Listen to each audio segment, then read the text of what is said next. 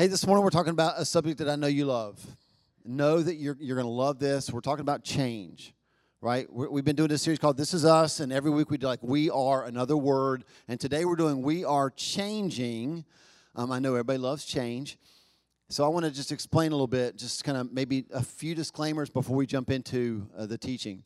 Number one, I wanted to call this We Are Growing, because uh, that's one thing that we re- really, we really, that was tough to say, we really value at the gathering is growth, like seeing people grow. Um, but then I realized, like, if I say we are growing, some of you are going to think about, like, growing the church, make, making the church really big.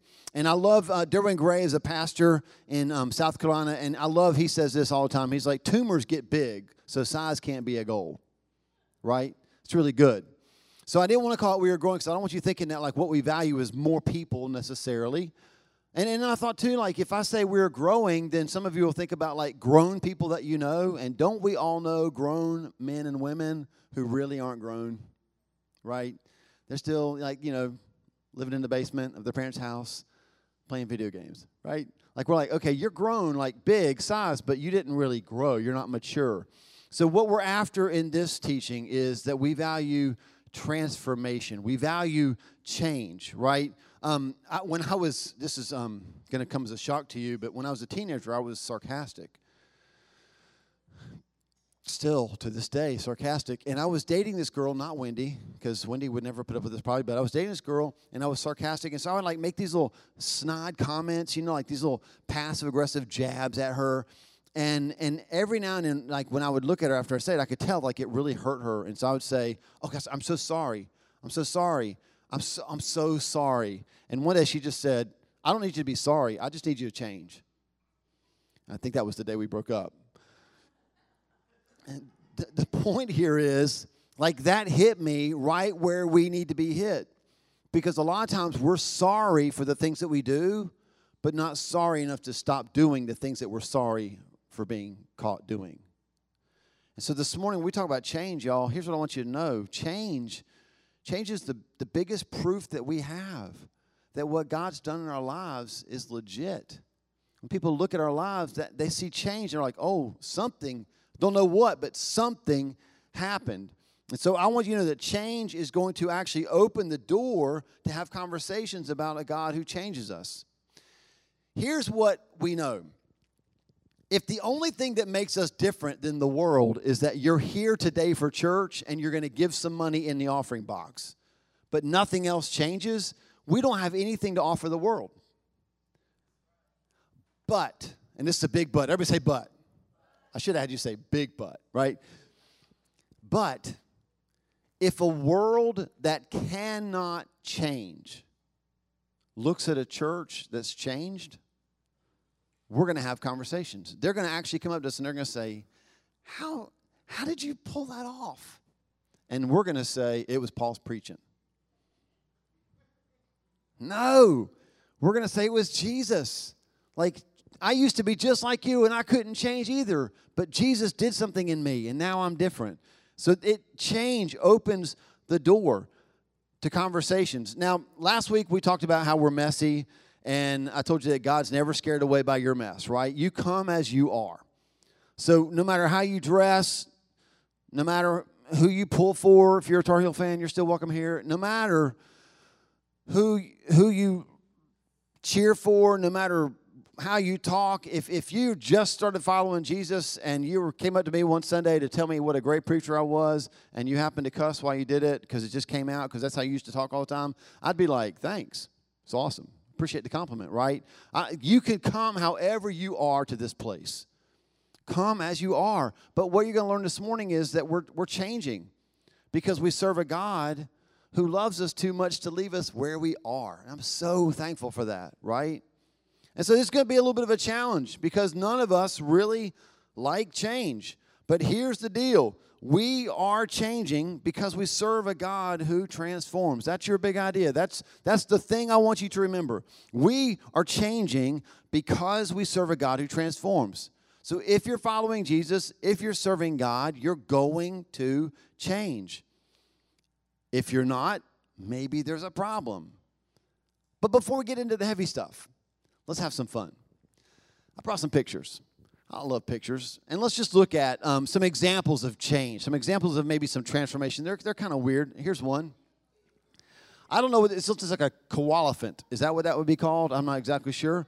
Koala with an elephant, right? We got a few more of these. Some of these are funny, and some of these are like scary. Like I don't. I mean, I don't know, y'all. If I saw that coming towards me, I'm running, right? Um, we've got a, a couple more. That dog does not look happy, right? And if your head was on the penguin body, neither would you. A couple more. I don't. I don't even know what that is. Is that a hippopotamus with a snail? I, it's just weird. So if that was a real creature, you wouldn't just be afraid of the water. You would just be afraid of the beach in general. Like it fly. And this is this is terrifying. This is like right out of the book of Revelation, right? A wasp and a lion. Just ugh. So you have a scary one like that. You got to have a nice one on the other side of it. Yeah, so cute. So I mean, come on. And then of course, the duck horse. Now, not that you probably could forget those. But I want you to lock them in your brain, okay? You got it? Lock them in your brain. We're going to come back to those at the end of the message and talk about those for a little bit at the end. So for right now, let's just ask three questions about transformation. Three questions about change. If we value change, if we know that we're changing, let's understand change a little bit more. Here's question number one. This is all about the process of change. Here's the question. How are we transformed? How are we transformed? This is the process of, of change. And my guess is uh, we could probably go around the room and name, like everybody could name two, or we could have tons of ways that we change. I want to give you three because I think that's a good number. You can probably remember it. So if you're writing down notes, first I want you to write down regularly.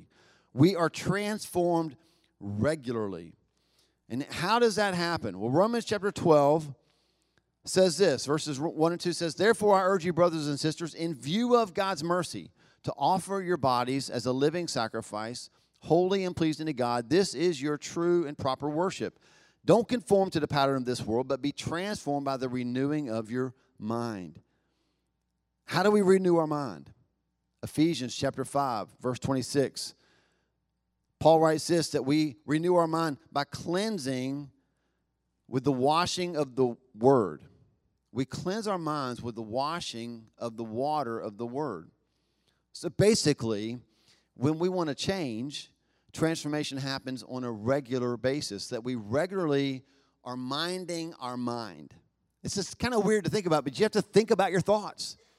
You have to actually consider what's going on between this ear and this ear.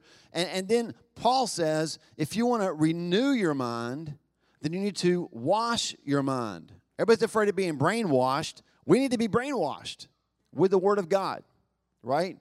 And and now somebody here is going to ask me, okay, so how often should I do that? Dude, I don't know. As often as your brain needs washing. I'm going to guess moment by moment, every single day. I would just give you the same advice that I gave middle school boys. Shower. Use soap. Spray cologne. Open the deodorant and rub it on your underarm. Like, use these things if you ever desire to be married, right? Because if you stink, no one wants to be around you. And so when Paul says, hey, wash your mind with the word, I'm just going to say you should do that every time your mind feels cluttered. Every time your mind feels dirty, every time a thought goes through your mind that doesn't line up with the Word of God, you need to scrub that thought out with the Word of God.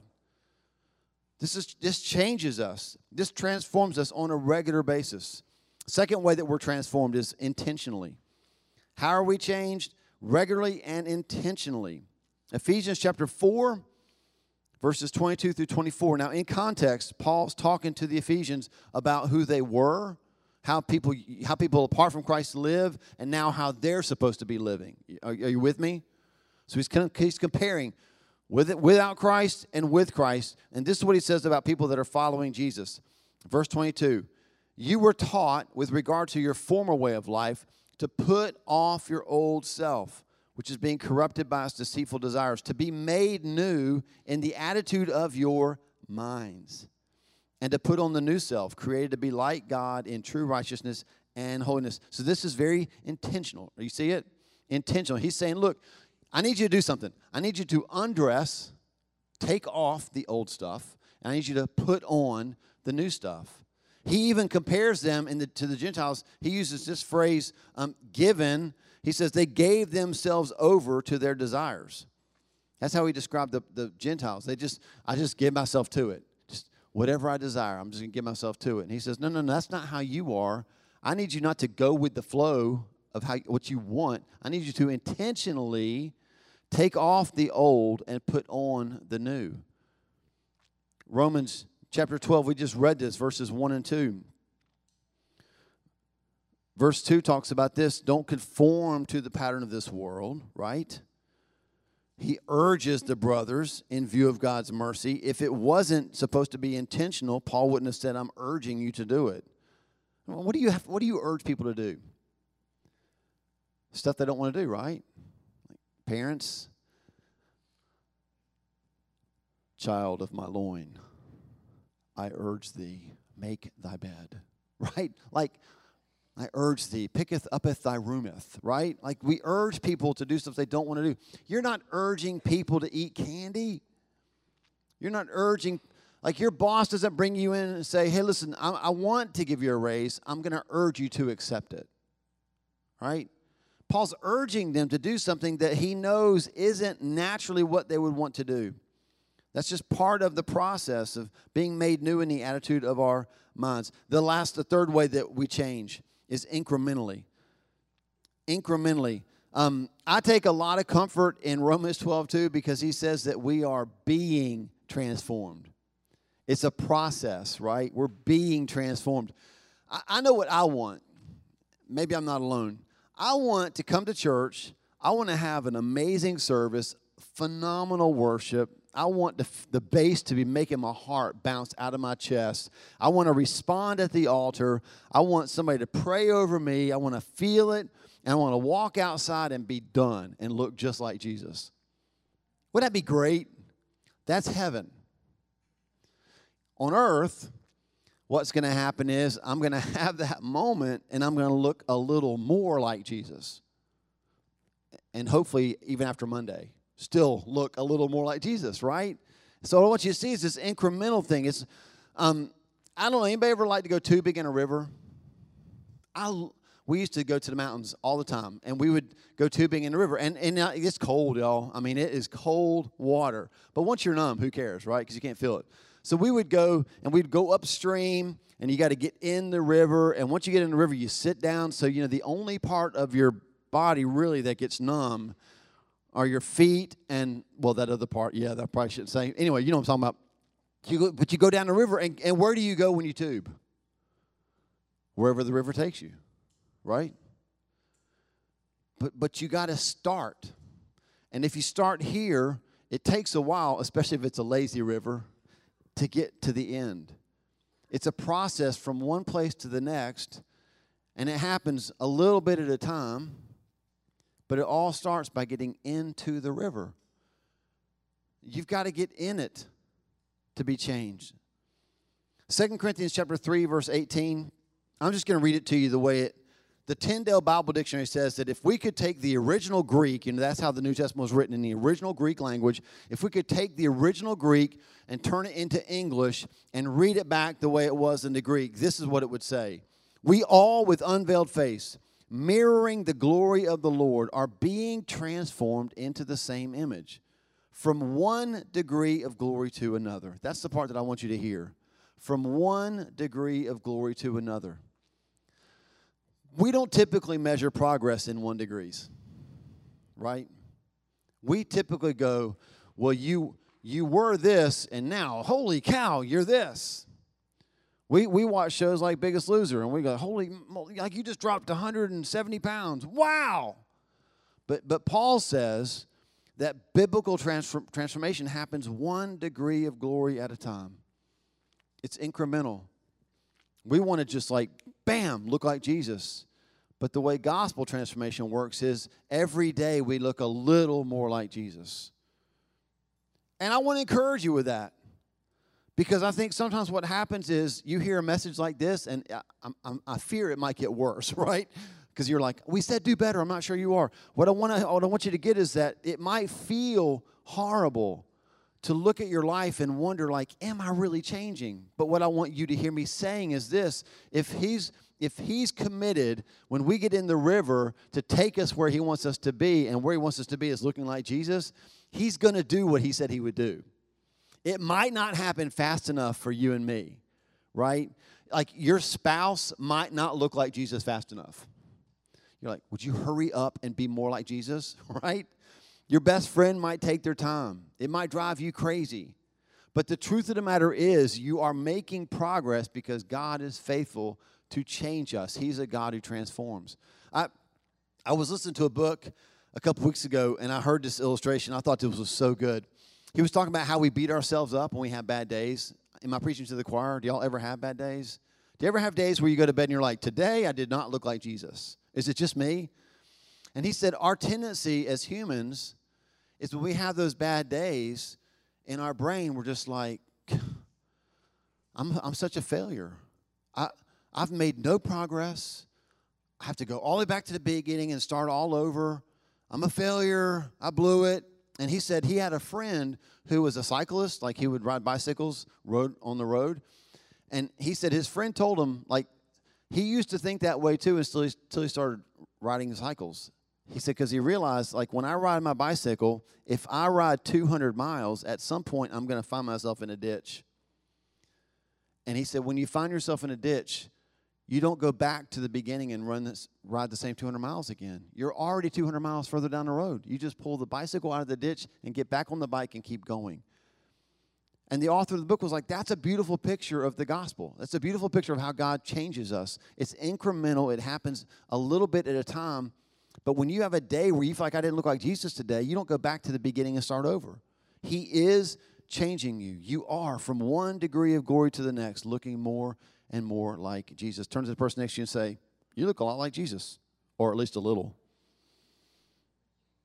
So that's how we're transformed, right? If, if you're keeping score.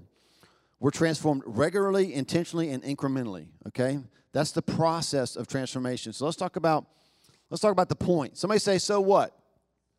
Right, so like, why are we transformed? What's the, what's the reason we're transformed? There's got to be some point, right? Why are we being transformed? And here's two answers, both from Romans twelve, one and two. We've already read this. I'll read it to you again. Verse one gives us the first reason why we're being transformed.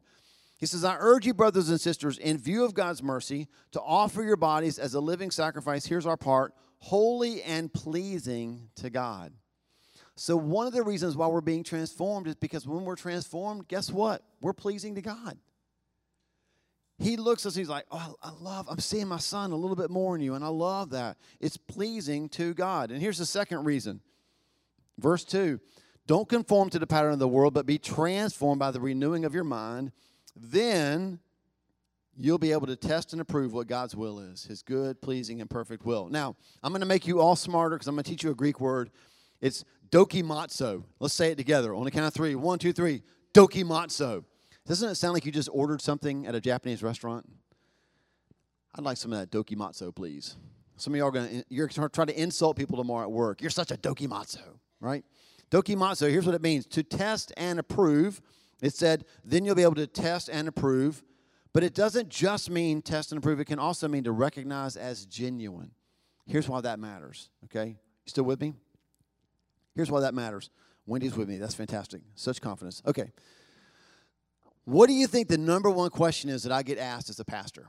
Well, now it's when will COVID be over? But before COVID, right? Before COVID, the number one question is, hey, Paul, what's God's will for my life? And I just read to you in Romans chapter twelve how you can know every single time what the will of God is. And the way you know the will of God is by being transformed. So when we give ourselves to transformation, the more that we're being transformed, the more that we're able to recognize as genuine the will of God for our lives. This is why that matters. You and I have been taught that if we'll just learn more about God, if we'll just memorize more scriptures, and that's really good to do, But if we'll learn a whole lot more, then we'll know what his will is for our lives. I'm telling you right now, I know a whole bunch of people that know more about the Bible than I do, and they couldn't tell you squat about the will of God for their lives because they have never given themselves to being transformed by God to look like Jesus. They just know a lot, but they don't live it. And if we just know stuff and don't live it, we're not going to be able to recognize what God's will is. If you want to recognize God's will, the way you do that is don't be conformed to the pattern of this world, but be transformed by the renewing of your mind through the Word of God, right? On a regular basis, be intentional about it. Let it happen incrementally, one degree at a time, but give yourself to the process. And if you'll do that, you're going to be the person who's like, huh, I've got two choices, and that one is definitely not what God wants for me. I'm going to go this way. And people are going to say, how do you know that? Where was the verse that you read? Uh, I've just been reading. I've just been reading the Bible, like hanging out with people and worshiping and going to church and stuff. Doesn't sound very biblical. That's like, it's not very spiritual. Like, give me something more than that. But I want you to know is that, like, being changed by God is actually as simple as that. It's as simple as getting in the river and trusting him to do what he said he would do. Third, to what are we being transformed, right? That's the third question. So we know the process. We know the point. Here's the picture. This is the picture of transformation. We're being transformed to look like Jesus. Everybody say, duh. See, we already knew that, right? You're like, I thought I was waiting on something more spiritual, something deeper, right? Can I just push back and tell you that this is the deepest part of the message? Because you and I have bought a lie. We have bought a lie that the point of transformation is that we would become our best selves. And that's not the point. Second Corinthians three eighteen says that we are being transformed into his image. Romans eight twenty-nine says we're predestined to be conformed to the image of his son. That's Jesus, right? Now, don't get caught up on the predestined thing, all right? Just look at me real quick. Theology one oh one. Predestined means if you put yourself into the river of transformation, you're going to end up looking like Jesus. You with me? It's predestined. Like God said, I got an idea. I want people to look like Jesus. If they'll get into the river of transformation, if they'll, if they'll trust Jesus, I'll have them look like Jesus when it's over. And we're like, predestination, that's a really big word. Yeah, it means get in the river and trust God, okay? That's what it means. So get in the river and trust God. Theology one oh one over. The point here is that we're predestined to look like Jesus. And the lie that you and I have bought, remember those images I asked you not to forget about? I don't know which one you're remembering. I'm remembering the wasp lion because it's freaky. Those are not pictures of gospel transformation. Because we've bought Oprah's lie, or whoever else you want to throw in there, that tells us that, that God's desire for our lives is that we'd become our best selves. But that's not God's desire for you. He don't want you to become your best self. He wants you to be a dead self. He wants you to come alive in Christ as a picture of his son. So if all we're trying to do is take the best of Jesus and mash it up with the best of us, then we're going to look like those animals that we saw at the beginning, and that's not the point of biblical transformation. The point of biblical transformation is that he would be greater and I would be less. John three thirty, John the Baptist said this, he must increase and I must decrease. He said it because his disciples had come to him and said, uh, excuse me, sir, have you noticed that people are leaving your ministry and following Jesus? And in our world, we would get mad about that. And John just looked at his disciples and said, well, I mean, that's kind of what's supposed to happen. He's supposed to increase and I'm supposed to decrease. So would you like to also go? See, that's transformation according to the gospel. So a better picture. Can we throw that picture of this is gospel transformation? And you're like, seriously? You talk to me all this time to show me a picture of a caterpillar and a butterfly? Are you serious? Are we, what, third grade? Well, maybe. That's metamorphosis. The Greek word in Romans chapter twelve, verse two, that says, don't be conformed to the world, but be transformed. The Greek word for transformed, metamorphosis. That's where that word comes from. And what I need you to see is that that caterpillar doesn't mash up with a butterfly. It becomes a butterfly. Now, as you look at that picture, listen to what a scientist said about that process. The transformation from the pupa to the adult is the most dramatic change in the life cycle of a butterfly, and scientists refer to this as metamorphosis. Here's the part I want you to hear. During metamorphosis, the body tissues of the caterpillar are completely reorganized to produce the beautiful adult butterfly that emerges from the pupa. In other words, the old is gone. The new has come. Paul said, you have been made new creations, because he's taken the cells of who you are and he has completely reorganized those so that you are now looking like the Son. That's the process of gospel transformation. Listen, our mission at The Gathering, in case you don't see this at the top of every email we send you, is that we are becoming disciples. We're becoming disciples. Now, we would like to be super confident and say, we are disciples. But the gospel word is becoming.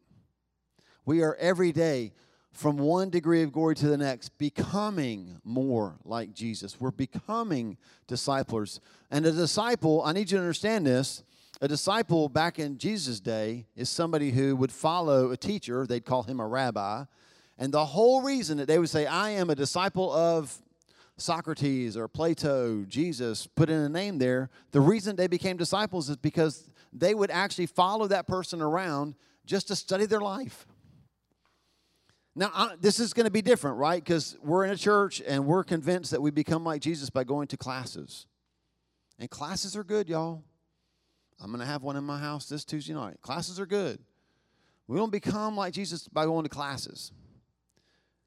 We become like Jesus by studying his life, by following him and asking ourselves in every circumstance, how would Jesus have responded here? And then doing what that is. Because that's what makes us become more like Jesus. So, you know, I'll just pick on. I'm kind of a disciple of Wendy. If I wanted to be a disciple of Wendy, if she was my rabbi, I would literally, I wouldn't go to her class. I would be in her life, and I would follow her everywhere she goes. Because you know what I would want to know? I would want to know, how does Wendy respond at Walmart when the line's too long? How does Wendy respond when it's cold outside and she stopped at the pump where you can put your card in and she pulled the card out and it said, see cashier? Y'all, is this too real? Come on. I want to know how she responds in those situations. If Wendy gets a raise, what does she do with that extra money? And then I would do what Wendy does. We should have W W W D bracelets. What would Wendy do, right? And I would I would do what she does, because that's what it means to be a disciple. We've confused it to learning about Jesus, not imitating Jesus. But to become a discipler means that I'm going to imitate Jesus. How would he respond in this situation? And we do that by learning the Word of God, seeing, like, we have examples in the Bible of how he handles situations. And we see what he did, and we do those things. We're being transformed into a picture of Jesus, not a picture of Jesus and me, just Jesus. The goal of transformation is that when people look at us, they would simply say, I don't really see you anymore. You remind me of Jesus. The reason that we struggle with this process is because it, it requires dying to ourselves and coming to life in Christ. So here's, here's one of the last statements I'll make, and then we'll pray and get out of here. See if this resonates with you, because it does with me. If then, unless it's just, just too honest, I'm not sure. We like to be changed, but we don't like to change. Is that fair? We like the product of change, but we don't like the process of change. And I was reminded of this this morning as I was getting dressed to come to church. Hang with me. I was tucking my shirt in, and as I was tucking my shirt in, I felt, I felt around my waist, and I was like, ew, I don't think I like the way that feels. It's kind of flabby. I don't want that. I think I might need to go to the gym, right? But that was my second thought. My first thought was, I want, I want a six-pack. I want a six-pack. And I really do, y'all. I mean, I, and if you have one, just be quiet. I really want a six-pack. But to get a six-pack, I'm going to have to go to the gym. And if I go to the gym, and if I really want a six-pack, I'm probably going to pay for a trainer. Oh, is there even a trainer that can pull that off? And the trainer is going to take my money and say, hey, now that you're asking me for advice, I'm going to say stop eating ice cream after eight o'clock at night. But I really like ice cream, so I don't know what to do with that. And the point here is I'm all in love with the product of transformation. If I could just snap my fingers and have a six-pack, I mean, even while we're talking, I am, I'm clenching my stomach, trying to make it happen right now. If I could just snap my fingers and have it, I would have it, but wouldn't we all? But I don't, I don't want the process. And sometimes we do that with Jesus. I want to look like Jesus. And we just want to like have a magic moment and we look like Jesus, but it's a process. And we have to be all in on the process. And what I want you to get from this morning is this. At the gathering, we are changing.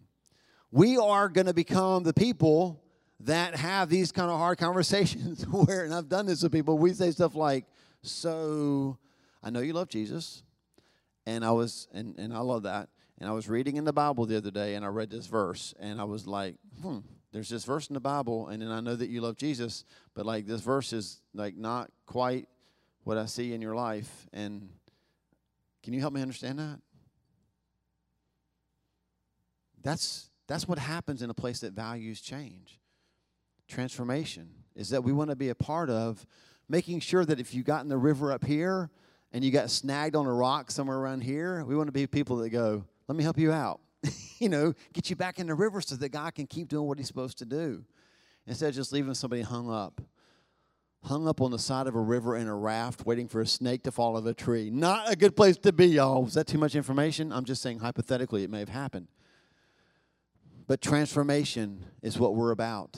And I want to end this morning just praying over you. I want to pray over this house that you would embrace change, that you would embrace transformation, that you would become river people, right? Like get in the get in the river of transformation. Like just be the best tuber there is and just trust God through the process that he's going to take care of you. He's going to change you, and it's not going to happen as fast as you want it to, but it is going to happen. Turn to the person next to you and say, I am going to look like Jesus. You are. And you probably look more like him today than you did yesterday. You just didn't know it. And you are going to look like Jesus because he's committed to transforming you and he's committed to transforming me. And that's who we are as a church. We are changing. So if you're here and you find yourself stuck, we just want you to know that we love you enough to try to unstuck you. Is that a word? No. Anyway. Bad grammar and all. We we want to, we're so all in on this process of transformation that we want to see people that attend here becoming more like Jesus. And he will do it. Get in the river, y'all, right? Just get in the river and trust him to do the work of transformation. Let's pray. Father,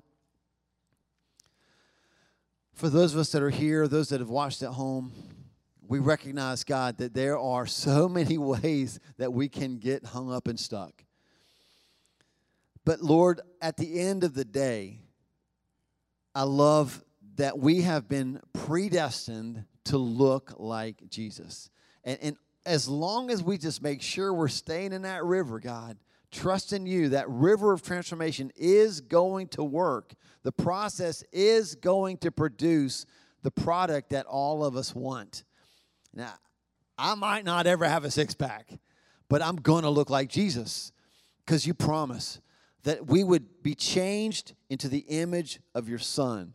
And so I pray, God, right now over those that are in the room, those that are watching at home, that we would find a renewed commitment, Lord, to the process. That, that we might not look like Jesus as fast as we want to, but we are looking more like Jesus every day. Until someday, we're going to be able to reflect him to the world. And people are not even going to be able to find us, because all they're going to see is Jesus. And I just pray that, God, over this house. I pray that over those that are here in this service. That this week, God, when we walk outside, we live in this world, we go to school, we go to work, we go out to eat, that there be such a difference in us. People would literally say things like, you remind me of Jesus. And we'd be able to share the great news of a God who transforms people that he loves into the Son that he loves. In your name, Jesus, amen.